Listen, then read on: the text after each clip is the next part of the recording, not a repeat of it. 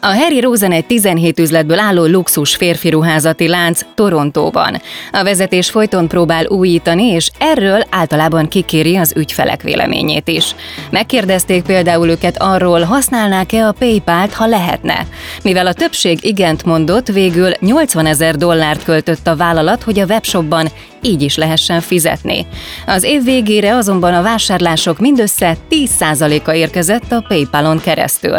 A probléma az volt, hogy a rendszer nem egy lépcsős folyamat, az ügyfeleknek nem volt elég a vásárlás gombra kattintaniuk, hanem ki kellett tölteniük fizetési adataikat a PayPal platformon, majd vissza kellett menniük a Harry Rosen oldalára a tranzakció befejezéséhez. A befektetés kidobott pénznek bizonyult. Elkerülhető lett volna, ha azt a kérdést teszik fel az ügyfeleknek, milyen fizetési élmény felel meg leginkább az igényeiknek, így kiderülhetett volna, a vevők nem PayPal-t akartak, hanem egyszerűbb fizetést. A vállalatok manapság rengeteg pénzt költenek technológiára és digitális transformációra, és a legtöbbször feleslegesen. Van, amikor a vezetőket elvakítja az innovációs csillogás. Van, amikor annyira újat akarnak építeni, hogy elfelejtik egyszerűbb leemelni egy létezőt a polcról. És van, amikor elfelejtik megkérdezni az ügyfeleiket, vagy éppen rossz kérdést tesznek fel nekik. A vállalati döntéshozóknak először meg kell határozniuk a konkrét üzleti céljaikat, mielőtt bármilyen digitalizációba fognának. A pontos tervezés és a folyamatos nyomonkövetés pedig biztosítja, hogy a technológiai megoldás megfeleljen a kitűzött üzleti céloknak.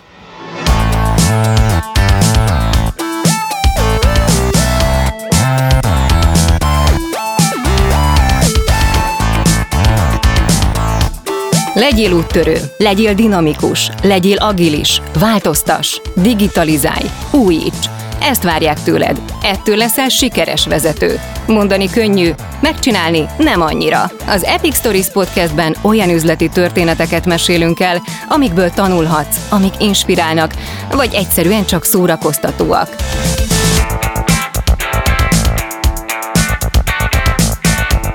Ezt a műsort a Siva Force a vállalati digitális transformációval foglalkozó cég indította, ami a legnagyobb banki és telekommunikációs szereplők üzleti kihívásain edződött, itt pedig a magas szintű szakmai tartalomról gondoskodik. Én Brigi vagyok, segítek elmesélni a történeteket és érthetővé teszem azt, ami szerintem magyarázatra szorul.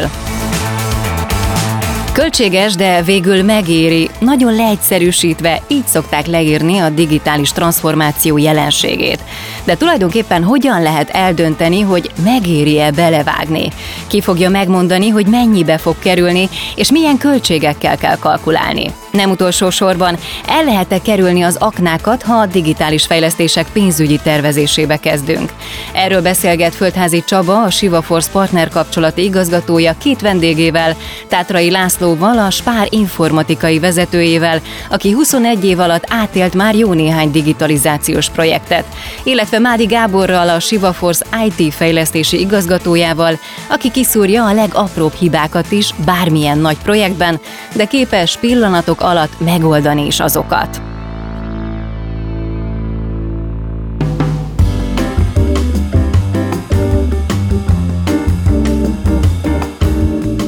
Sziasztok, nagy szeretettel köszöntelem benneteket, és idefelé az adás tervezése során éppen számogattuk, hogy hanyadik podcast adásnál járunk, és beszélgettünk már mindenféle transformációs témákról, digitális transformáció, agilis transformáció, ezeknek a, az emberi oldal, a Covid hatása, de igazából még arról nem mélyültünk el, hogy mit is jelent egy szervezet életében a, a digitalizálódás, és arról se beszéltünk túl sokat, hogy ennek ha van valamilyen fiskális vonzata, akkor azt arra hogyan lehet fölkészülni erre a csapásra egy szervezeten belül, hogy ez bizony pénzbe is kerül vagy mi az, amit éppen ebben a témában meg kell ismernünk, és meg kell nézni, hogy milyen hibákat lehet elkövetni. Úgyhogy én arra gondoltam, hogy erről fogok veletek egy picit a mai napon beszélgetni. Én rögtön először is, ahogy a felvezetőben elmondtam, a, a digitalizálódásra, vagy a digitális transformációra, vagy egy szervezetnek a digitális átállására szeretnék egy picit rátérni, mert még a fiskális szempontokat hoznánk. Ugye a ti szervezetetekben egyáltalán mit értünk az alatt, hogy valami digitalizálódik?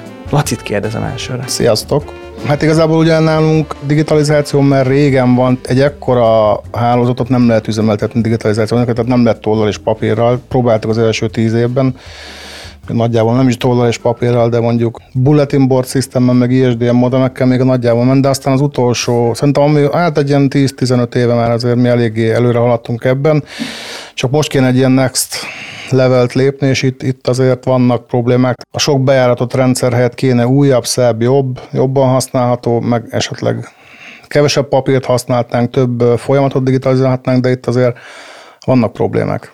Milyen problémákra gondolsz egy ilyen digitalizáció során? Tényleg hát érdekel? az embereknek az ellenállására gondolok, illetve az a tök jó dolog, hogy mondjuk legfelső szinten születik egy döntés, hogy akkor digitalizálunk, csak ugye ezt valahogy le kell csorgatni a szervezetbe is, vagy erővel, vagy meggyőzéssel, vagy mind a kettővel. Meg hát ez kell pénz. Hát a pénz az a, le- az a legkevesebb, ezt nyugodtan lehet Ezt mondani. nyugodtan mondhatjuk, igen. Én annyit tennék ehhez hozzá, hogy a, ugye egy picit különbséget kell tenni itt a digitalizáció, meg a digitális transformáció fogalmak között, mert ahogy a Laci is mondta, hogy az, hogy kevesebb papírt használunk, vagy hogy bizonyos rendszereket digitálisan használunk, ugye ezt, ezt hívjuk igazából digitalizációnak, ugye papírmentes irodától kezdve, stb. De az, az, hogy ez folyamati szinten rendszerben működjön, és tényleg adott esetben új modellek, új megoldások szülessenek, ahhoz ugye ennél sokkal mélyebben hozzá kell nyúlni. Ha a hagyományos analóg világot egy egy átrakjuk digitálisba, az még nem jelenti azt, hogy ez egy digitális transformáció volt, ez csak egy leképezése a, az új világban. Nagyon sok ilyen hát hibás digitalizációs folyamatot lehet látni. Többször futottam már én is személyesen olyan bele, hogy mondjuk egy hivatal biztosított valamilyen digitális folyamatot, ami valójában úgy nézett ki, hogy le kellett tölteni a weboldalról egy, egy dokumentumot, amit ki kellett otthon nyomtatnod, aztán aláírnod, aztán feltöltened, és a válasz postán megérkezett, tehát ezt nem nevezném digitális hát transformációnak. Úgyhogy szerintem ez egy fontos dolog, hogy egy különbséget tegyünk a kettő között. Hát ugye ezek mondjuk úgy, hogy nem, nem ipari, hanem valamifajta adminisztratív folyamatoknak a digitalizálását jelenti.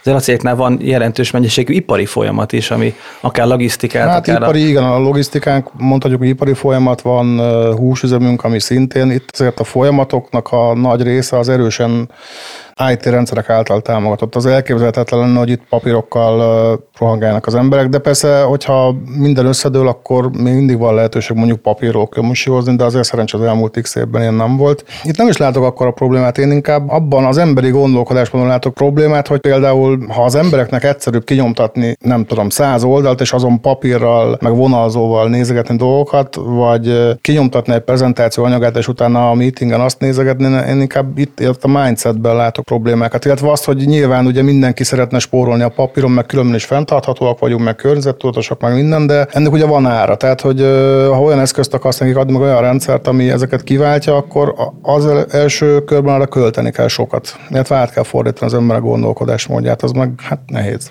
Talán ebben a az egyik legérdekesebb pont, ugye pont ez az emberi tényező, amit említettél, mert egy digitális transformáció, alapvetően a, ugye nem csak az emberekről, hanem ugye a folyamatokról, illetve a technológiáról, vagy az eszközekről is beszélhetünk. Amíg utóbbi kettőt azt viszonylag egyszerű, ugye mondjuk megvásárolni termékeket, testre szabni, paraméterezni, vagy a folyamatokat kialakítani.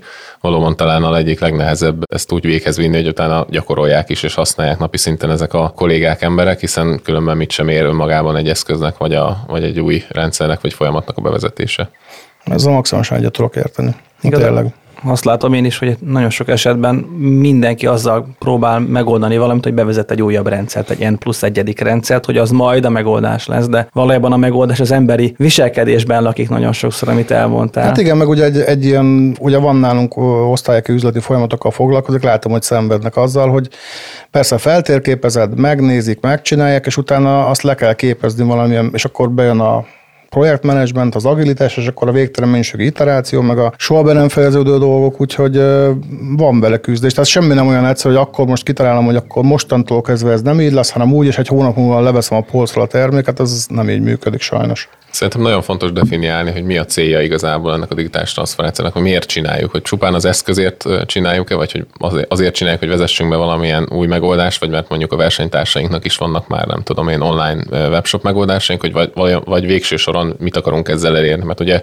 digitális transformációban azt gondolom, hogy akkor vágnak bele vállalatok, hogyha hát egyrészt ugye nem akarnak lemaradni, és nyilván van egy elég, erős versenypiaci helyzet, de másik oldalon azért a fogyasztónak akarnak egy olyan értéket képviselni, hogy csak ő, csak bennük tudjon gondolkodni, vagy hogy mindig tudjon neki újat pluszt, kényelmeset, gyorsan, azonnal reagálni az ő igényeire. Igen, ez így van, de mondjuk hogy a mi esetünkben mondjuk egy kiskereskedelmi cégnél nem feltétlenül digitális transformáció, amit szeretnénk elérni, hanem azt szeretnénk elérni, hogy a, azok a háttér folyamatok, amik mondjuk a végső soron ahhoz vezetnek, hogy el tudjuk adni a kiflit, meg a tejet a boltban, meg az online shopban meg tudja rendelni a kedves felhasználó a napi bevásárló kosarát, tehát azokat a folyamatokat. Minél egyszerűbbé kell tenni, mert ugye van, ha egy hiába digitalizálsz, utána lesz egy, egy nagyon bonyolult rendszer, akkor igazából azzal kicsit térdel lövöd magadat. Hiába teszel egy csili rendszert, mondjuk megveszed nagyon sok pénzért ezernyi funkcióval, hogyha annak az ezernyi funkciónak csak egy százalékát használod, akkor igazából, ha belegondolsz, a másik 99 százalék, amit kifizettél, az mehet a kukába, a lecsóba. Igen, azon gondolkodtam, amit az előbb mondtál, hogy mennyire sok ciklus, nagyon sok fejlesztés, iteráció, tehát egy picit ugye az volt az érzésem, hogy ha neki lát egy szervezet a digitalizáció, akkor ömlenek be az igények, mindenkinek van valami ötlete, mindenki szeretné a folyamatát, a háttérrendszerét, a webshopját, a gyártási folyamatot modernizálni, korszerűsíteni, az IT megadott esetben szenvedhet, vagy ennek a súlya alatt is recseket, ropokat, hogy vajon van-e valamilyen fajta üzeneten ebben a menedzsment felé, a priorizálás tekintetében, hogy mit érdemes végig gondolni egy ilyen esetben, amikor ömlenek be ezek az igények, és mindenki hozza a saját preferenciáit. Hát hozza, vagy azt mondják neki, hogy hozzon valamit, vagy azt gondolja ez az elvárás, hogy hozzon valamit. Tehát amikor így belülről jön, akkor az tök jó, de hogyha csak azért, mert mondjuk most egy hívószólat a digitalizáció, meg az agilitás, most az nem azt jelenti, hogy akkor nekünk azonnal ész nélkül bele kell vágni ebben, nem át kell gondolni, meg alapvetően végig kell gondolni, mit akarunk csinálni, miért, meg hogyan, meg hogy mi a cél. Illetve ugye nagyon gyakran az van, hogy, hogy félnek az emberek igazából az újtól, a digitalizációtól, az új szoftvereknek a használatának a betanulásától. Én azért azt is tapasztalom, hogy az egyik oldalon van egy ilyen innovatív gondolkodás, hozzuk be az új ötleteket, ismerjük már ezeket az új disztruktív technológiákat, amiket nap mint nap a különböző alkalmazásokban használunk de valójában a másik oldalon ülő korábban 15 évig ugyanazt a rendszert kezelő kollega nem biztos, hogy arra vágyik, hogy ő nem tudom én nyugdíj előtt 5 évvel még újra tanulja a félvilágot. Igen, erre tudok tök jó példa. Mindig elmondom, ha van rá lehetőségem, hogy új kasszaszoltelt vezetünk be x éve, majd egyszer nálunk is lesz. Az a lényeg, hogy nagyon innovatív lesz, csiriviri, minden, és csak érintőkijelzős, tehát csak érintőképernyős kasszán fog működni, mert ez ugye akkor, amikor annól ezt kitalálták, nem, én nem voltam benne, mikor kitalálták, azt mondták, hogy ez a jövő, és innovatív, és ezt mindenki imádni fogja, és hogy különben is az embereknek már benne van az ujjában, hiszen mindenki okostelefont használ, ugye az jön az anyacégtől, és utána a valóság meg az, hogy Magyarországon az átlag Manyika néniek ül a kasszában 50x évesen, és megszokta az elmúlt 20 évben, hogy ő pötyög a fizikai billentyűzeten, ő nagyon lassú lesz vele, szenvedni fog, és utálni fogja az egészet. Lehet, hogy aki van fiatal, jobban fogja kedvelni, de ez megint szerintem egy olyan dolog, hogy csak azért, mert meg tudjuk mutatni, hogy modernek vagyunk, szerintem ezt át kellett volna gondolni, és mondjuk kellett volna méréseket csinálni, hogy vajon hogy gyorsabb az ember egy fizikai billentyűzettel, vagy egy touchscreen-nel. A kérdés nem költői kérdés, mert nagyon is húsba vágó, ugyanis minden egyes ilyen transformáció mögött a felhasználó áll a nap végén pont ezt mondtad el, és tényleg erre kíváncsi is lennék, hogy vajon az emberi viselkedés, hozzáállás, vagy az a változás, ami az ő napi munkájába be fog állni, azáltal, hogy a fizikai nyomógomb helyett egy touchscreen kell manipulálni, de nyilván nagyon sok hasonló jellegű transformációs folyamatban ugyanez elé, vagy ugyanez elé a probléma elé állnak a, a munkatársak. Hogy lehet erre egyetlen fölkészülni? Oktatásokat kell tartani, vagy, vagy fölkészülünk ennek a fluktuációs vonzatára? Mi itt a megoldás? Hát nem feltétlenül fluktuációs vonzat, hanem inkább az van, hogy fel kell készülni, hogy lesznek emberek, akiknek meg kell tanulni újból az egészet, és mondjuk a legendásan gyors, spáros, várakozós halakak aztán lehet, hogy az első időben kicsit hosszabbak lesznek, de utána azért beállnak rá. Tehát, hogy kell egy átmeneti fázis, tehát, hogy senki ne gondolja azt, hogy így egy csettintésre akkor minden megváltozik, és minden menni fog magától. Ezt, ezt mindig hajlamosak vagyunk elfelejteni, hogyha bevezetünk bármi újat, akkor hagyni kell időt, amíg lesz belőle valami. Arra meg nincs időnk, hogy már előtte elkezdjük leoktatni, tehát, hogy az így sajnos nem működik. Az jutott még erről eszembe, hogy amikor például egy új kasszarendszert, vagy bármilyen új rendszert, új webshopot vezettek be, ugye annak nyilván van egy elég jelentős költség vonzata is, és ugye hogy ezeket is össze kell vetni, hogy sokszor a, az almával a körtét hasonlítjuk össze ilyen esetekben, mert hogy nem mindig lehet az analógot a digitálisan összehasonlítani, és nekem ezzel kapcsolatban volt egy hasonló tapasztalásom, mint amit itt a kasszákkal hoztál fel példának. Tipikus és gyakran előforduló eset az, amikor egy hagyományos on-premise infrastruktúrán futó komplet rendszert kitalálják, hogy akkor ez úgy lesz modern és jövőben mutató és digitálisan profi, hogy ezt cloudba költöztetjük, ezért megfogjuk a teljes infrastruktúrát, és egy egybe bevágjuk a, a cloudban, és meglepődve tapasztaljuk, hogy 16-szor annyiba fog kerülni, mint körülbelül a, a földi, földi rendszerek, és hogy itt például ugyanúgy ész nélkül tesszük mindezt meg, mert ilyen esetekben ugye a, a cloud egy egészen másfajta mindsetet, hozzáállást, gondolkodásmódot kell hozzá tenni, és figyelembe kell venni azokat a dolgokat, hogy ott milyen technológia van, ott az alkalmazások egy részét lehet, hogy át kell írni, át kell gondolni azt, hogy mondjuk egy tesztrendszernek kellene 0-24-ben működnie a felhőben is, mert ott minden percért fizetünk. Tehát ilyen tapasztalatokat nagyon gyakran látunk, hogy, hogy ez kicsit az, az, arra is visszakanyarodok, hogy, a, hogy mi a cél, hogy, hogy az eszköz a cél, hogy minden áron felhőbe költözzünk, vagy hogy ezt kicsit tudatosabban tegyük meg? Hát ebben teljesen igazad van, én is láttam olyat, hogy ugye mi most ilyen hybrid cloudot hasz, próbálunk használni, az azure vagyunk nagyon összegyógyulva, de itt is volt olyan, hogy ó, kell egy logelemző, meg loganalizáló szoftver, a Microsoftnak van rá megoldása, tök jó, akkor ne vacakoljunk, nem kell nekünk is storage-ot venni, tegyük ki a felhőbe, itt megvan az ára, semmi, szinte. Csak kiderült, hogy mondjuk adatmennyiség után kell fizetni, és akkor hirtelen az derült ki az első év mondjuk 15-szor annyiba került, mint amit terveztek. Miért? Hát mert beleraktunk minden rendszert, mert láttuk, hogy ez jó. Látá az spár, hogy ez így jó. Kössünk bele minden rendszert, akarunk elemezni mindent, és akkor utána, meg, mikor jöttek a számlák, akkor meg kiderült, hogy van baj. És hogy Tehát, tudtok tervezni ilyen költségeket? Szarul. hát próbálunk tervezni mindig, de alapvetően ugye nálunk úgy néz ki a felállás, hogy van a a nagy corporate IT, ez a Spár Information and Communication Services, itt hat ország van benne, Ausztria ugye az anyacég, ők ott ezeket a rendszereket tervezik úgy, ahogy, és akkor mi meg, amit szeretnénk használni, azért fizetünk valamennyit. De hát sajnos az ő költségeiket nagyon nehéz tervezni. Vannak évközben is változások, mert hiszen nem láthattuk előre, hogy ez lesz, az lesz, az lesz. Nehéz, nagyon nehéz tervezni. Igen, hát ugye mi a másik oldalon, beszállító oldalon Igen. tapasztaljuk hasonlóan ezt a feladatot, hogy amikor például egy banknak kell megterveznünk azt, hogy az ő cloud migrációja mekkora költséget fog majd jelenteni, akkor amikor a folyamat elején vagyunk, nagyon nehezen látjuk azt, hogy majd a végső soron ott mennyi rendszer lesz, éppen mekkora adatforgalom lesz, mekkora látogatottság lesz, ezek mind olyan befolyásoló tényezőek mondjuk egy cloud használatnál, amit, amit előre nem biztos, hogy be lehet becsülni, már csak azért sem, mert megint az almával a körtét hasonlítjuk össze, mert lehet, hogy az új rendszerek, vagy hogyha mondjuk kicseréltek egy analóg rendszert egy, egy mobil applikációval, ott már más lesz a felhasználói szokás, tehát nem is lehet predikciókat messze menőleg levonni a régi használatból. Az a kérdés, hogy ebben a költségtervezési metodológiában, ugye amit elmondasz, az azt vetíti el, hogy előre meg kell mondanotok, hogy körülbelül adott időszakra milyen budgetra tartotok igényt, és hogy ezek viszonylag pontatlanul tervezhetők, minél távolabbra nézünk. Mi az a legkisebb ciklus nálatok, amire azt mondod, hogy már pontosabban lehet lőni? Most 2022-ben egy hónap. Uh-huh. Normál időszakban szerintem azért egy fél évre lehet előre látni. Ugye vannak olyan projektek, amik nem tudom, négy évvel ezelőtt indultak, és majd három év múlva fejeződnek be, tehát innentől kezdve, amikor benne egy ilyen dolog, akkor igazából az dönt el, hogy most akkor oké, okay, itt van, tudjuk, közbejött ez, nem látta előre senki, akkor vállaljuk, hogy mondjuk ne adj Isten emelkedett költségek mellett is csináljuk, vagy akkor azt mondjuk, hogy akkor megállunk. De megállni szerintem, ha gondolj bele, hogyha mondjuk egy projektnek a 70%-nál tartod, és közben jön valami, ahhoz valami tényleg nem tudom, világégésnek kell történni, hogy megérje abba hagyni akkor és ott. Azt kell mérlegelni, mennyit buksz azon, nem csak azt, hogy mennyit költöttél erre, hanem mennyit buksz azon, nem vezetett be.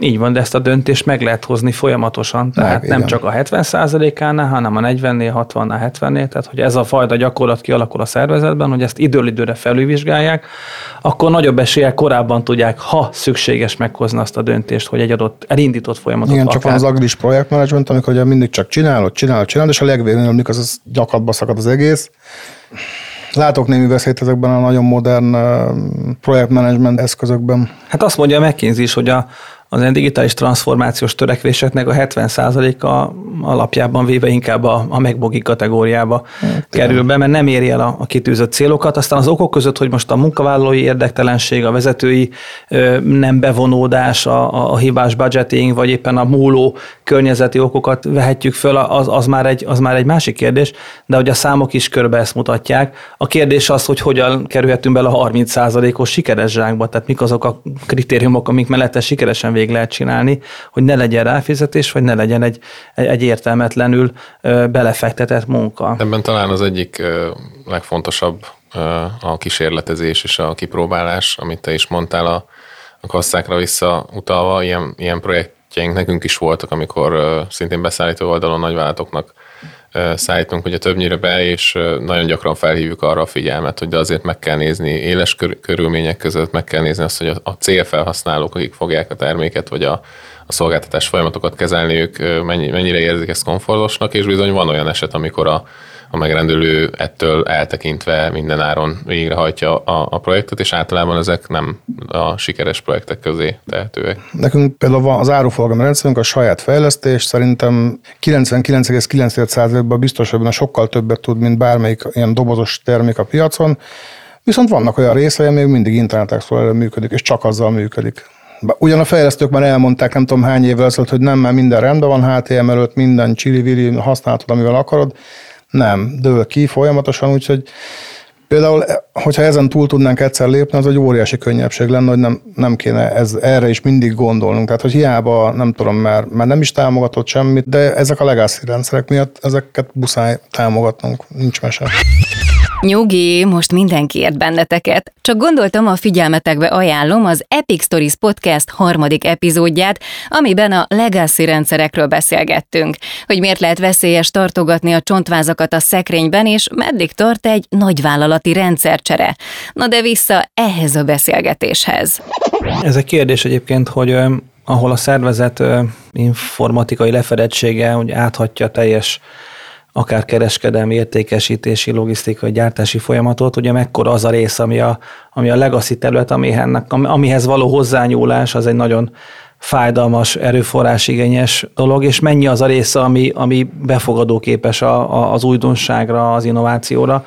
És ezt a részt, ezt hogyan tudjátok elbillenteni, vagy eltolni ezt a csúszkát az innováció irányába, mik azok a módszerek, amivel a, a legacy oldalt körbe lehet úgy bástyázni, hogy a lehető legkevesebbet kelljen kerülgetni ezeket a rendszereket el kell ásni a földre, akkor nem kell kerülgetni, de akkor is egyébként, de muszáj hat, tehát hogy ez körülbelül mint az alapja az egésznek, a háznak az alapját se el van ásva, arra épül fel a házad. Az nem tudsz mit csinálni vele, ezt nekünk támogatnunk kell, amíg, amíg nem kerül cserére, amit én most így nem, nem látok, hogy bármikor is a közeli jövőben megtörténne. Innováció, vannak egyébként tök innovatív megoldásaink, meg ugye a kereskedelmi területen az ilyen forecast megoldások, meg most nagyon elmentünk ilyen BI irányba is, tehát a kinti csap, van egy 40 fős BI csapatot, az egész komoly dolgokat csinálnak, és ugye a cég összes adatával szó, tudnak szórakozni. Mennénk veled mi is, László, csak nem tudjuk jobb vagy bal irányba. Minden esetre a BI, vagyis a Business Intelligence csapat feladata egyfajta vállalati hírszerzés és stratégiai döntés előkészítés. Az adatok beszerzésén túl azokat üzleti intelligencia szoftverek segítségével olyan gyakorlati ismeretekké, összefüggésekké alakítják át, amikkel sokkal könnyebb lesz megalapozni a döntéseket. A BI csapatok célja, hogy javítsák az üzlet működési hatékonyságát. Az a baj, hogy a felhasználó meg nálunk azt igényli, ahogy én látom, hogy van egy minimális, vannak emberek, akik tényleg innovatívak és szeretnék az új dolgokat, most mondok egy példát, nagyon szeretnének mondjuk egy ilyen self-service portált, ahol mondjuk, nem tudom, régebben a, a Microsoft Azure-t használtuk, most a Power BI-t kezdjük, hát ő azt szeretné, hogy ő megkapja szépen, a, a, ott vannak az adatok, hat kattints össze ő. Ez mondjuk az 5 százalék. A másik 95 százalék, hiába adod neki oda ezt a self-service portált, ott fog nézni, hogy de hát eddig nekem ott volt olyan, nem tudom milyen statisztikát kell lehúznom, és akkor nekem a, de, de hát rakd össze magadnak. Én nem rakom össze magamnak, rakja össze a főnökséges, azt lehúzom, és akkor ez így jó lesz. Tehát, hogy így nagyon-nagyon nehéz itt ezt mindenkivel jót tenni. Sok esetben azt látom, hogy ennek a kérdésköre ugye a CTO, CIO, CIO asztalán van, ugye, hogy melyik megoldást Igen. választja, milyen technológiához nyúl. Ugye ő, ő nyilván a vállalat menedzsmentjének a, a része, valamilyen módon interaktál a, a többi ö, vállalatvezetővel, akár a pénzügyel, controllinggal, CEO-val, sales marketinggel, van-e itt egy, egy olyan konfliktus helyzet, ahol, ahol ezek az érdekek adott esetben ütköznek, mert más érdekek, vagy más érdekek mentén tud dönteni a, a CTO, és egészen más irányból közelíti meg mondjuk a, a sales vagy a marketing. Feszül-e ilyen ellentét egy ilyen, egy ilyen szituációban? Szerintem mindenképpen, tehát azért alapvetően a technológiai elvárások, meg a, meg a költségcsökkentés, vagy a hatékonyságnövelés az általában nem, vagy ritkán szokott meccselni a két dolog, főleg, hogyha mondjuk egy kórendszert ki akarunk váltani és újraírni a félvilágot, hogy ez egy modernebb, és amúgy végső soron majd lehet, hogy hatékonyabb és költség optimalizáltabb Igen. évek során, az nem biztos, hogy olyan szépen kijön a, a matek, amikor a CFO erre ránéz. Tehát itt, itt azt gondolom, hogy van. Nálunk mondhatjuk ilyen szempontból az a szerencse, hogy nem nálunk kell a stratégiát megalkotni, hanem az anyacégnél megalkotják, és akkor így vagy úgy, de előbb-utóbb hozzánk is ez lesz, és kész pont. Én még arról szeretnék veletek egy picit beszélni, hogyha ha maga a, a digitalizáció folyik, zajlik, vagy valamilyen állapotban van, akkor szerintetek annak a fenntartása, tehát hogy ott ez ne álljon meg ez a folyamat, mindig legyen valamilyen fajta innováció. Ez egyébként a szervezetben automatikusan megtanulódik, és akkor onnantól kezdve ez működik, vagy pedig IT szempontból nektek mindig ott kell lenni, és oda kell nyúlni valamilyen kézzel, hogy ez, ez, ez életben legyen tartva, ne legyen az, hogy egy, egy elindított folyamat a végén aztán elsorban. Hát eddig inkább az volt, amit először mondtál, hogy akkor bevezetünk valamit, és akkor majd megtanulják, és akkor jó lesz, és nem tudom, valami minimális támogatást adtunk, de most, most például az M, a Microsoft 365-ös projekt kapcsán itt azért most egy nagyon komoly előkészletek voltak, előre vannak nekik elmondva, hogy mi lesz, hogy lesz tájékoztatva, nem tudom, van nem tudom, több száz oldalas oktatóanyag, szervezünk online képzéseket, ahol, hogyha érdekli, akkor bekapcsolódhatnak, és a többi, és a többi. Meg itt a szervezet részéről lehet érzékelni azt, hogy mert tudom, hogy nekik igazából az, a Microsoft 365 az a Teams, de most ez a tök jó példa a Teams. Annél, hogy a Teams-et elkezdtük bevezetni már egy éve körülbelül, de nem mindenkinek, hanem csak bizonyos embereknek. Most az anyacég már nagyjából átállt, és azt lehet érezni, hogy kb. hetente jönnek azok, hogy mikor lesz már nálunk is de ugye a projekter szerint majd csak márciusban fejeződik, úgyhogy pont ma volt egy ilyen egy órás ilyen üvöltözős beszélgetés arról, hogy akkor az meg akkor a Teams-et csináld meg mindenkinek, nem kell az egész csili meg nem érdekel, nem érdekli a felhasználót, hogy hol van a postafiók, nem érdekli, hogy a legújabb Word legyen neki, legyen neki Teams a Skype for Business helyett, mert egyszerűen mindenki ezzel lovagol. Például, hogyha most én ezzel vagyok, hogyha ezt meg tudnák lépni, szerintem akkor úgy érezni a szervezet, hogy óriásit léptünk előre digitális fronton, pedig igazából csak lecseréltünk egyik rendszert a másikra, sokkal fejlett fejlettebre, de mégis ezt így a szervezeti kikényszeríti magából szerintem ezt a változást. Szerintem amiről még nagyon fontos beszélni, hogy a digitális transformáció az nem egy olyan projekt, ami mondjuk egy öt az éves nem, projekt, nem. és akkor eleje van, és vége van, és ennyibe került, és akkor, és akkor mind, minden kész van, hanem visszatérve a kérdésedre, és folyamatosan ezzel foglalkozni kell, és ugye annyira gyorsan fejlődnek az új technológiák, hogy itt nem az van, hogy mondjuk régebben a elmúlt 20-30 éven tényleg egy kórrendszer kibír 10-15 évet, itt évek alatt már elavultnak számít. Saját csapatunkon belül is azt tapasztalom, hogyha csak egy fél évet mondjuk a, a kollégák jobban fókuszálnak más projektekre, és nem a saját rendszerünk üzemeltetésére és kalmantatására, akkor már lemaradunk. Nincsenek frissítve a rendszereink, foglalkozni kell vele, elavultá válnak, jönnek a, a security problémák, stb. Na, Tehát security. ennek soha nincs vége. Az a kérdés, hogy ha mindent ilyen szépen digitalizálunk és életben adjuk a folyamatot, akkor az emberi hibázásnak a a lehetősége ezzel csökken egyébként, kiszűrjük a, az összes humán errort, az emberi hibát, nem. Vagy, vagy éppen, hogy növekszik. Hmm. Hogyan, hogyan szerintem, szerintem, szerintem növekszik, mert hallottam már olyat, hogy valaki egy webshopba hirtelen kiderült, hogy egy csomó terméknek egy forint volt az ára, és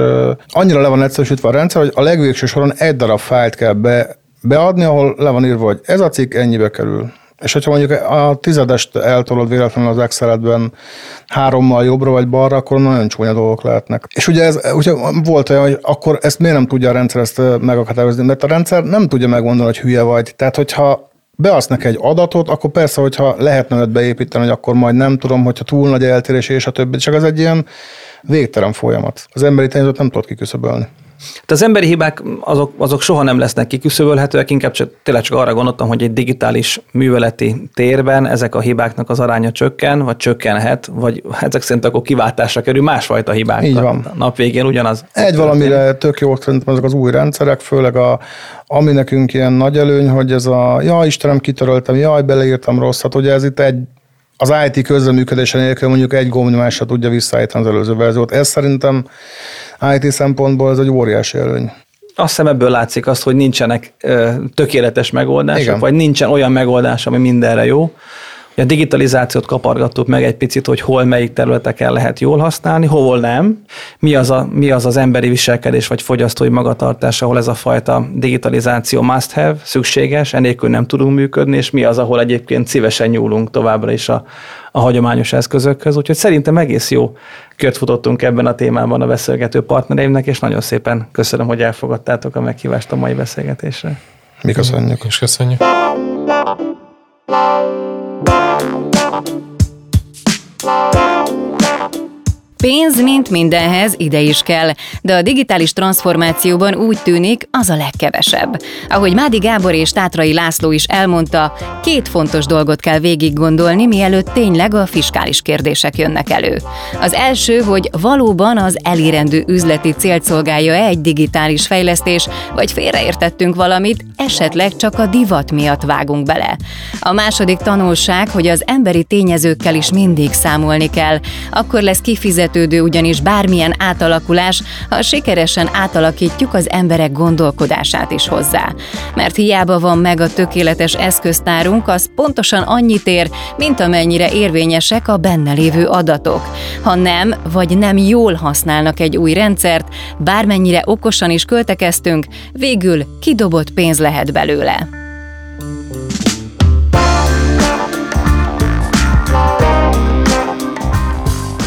Ez a történet itt véget ért, de van még mit megbeszélnünk. Ha tetszett az Epic Stories, kövess minket a kedvenc podcast lejátszódban, és iratkozz fel az epicstories.hu oldalon, hogy ne maradj le az újabb epizódokról és a további inspiráló történetekről. Ha van egy tanulságos üzleti történeted, amit megosztanál velünk, küld el az epic.sivaforce.com címre.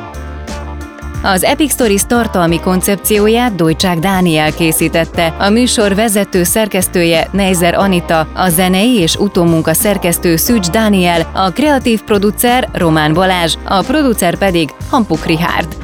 Ordasi Brigittát és az Epic Stories-t hallottátok.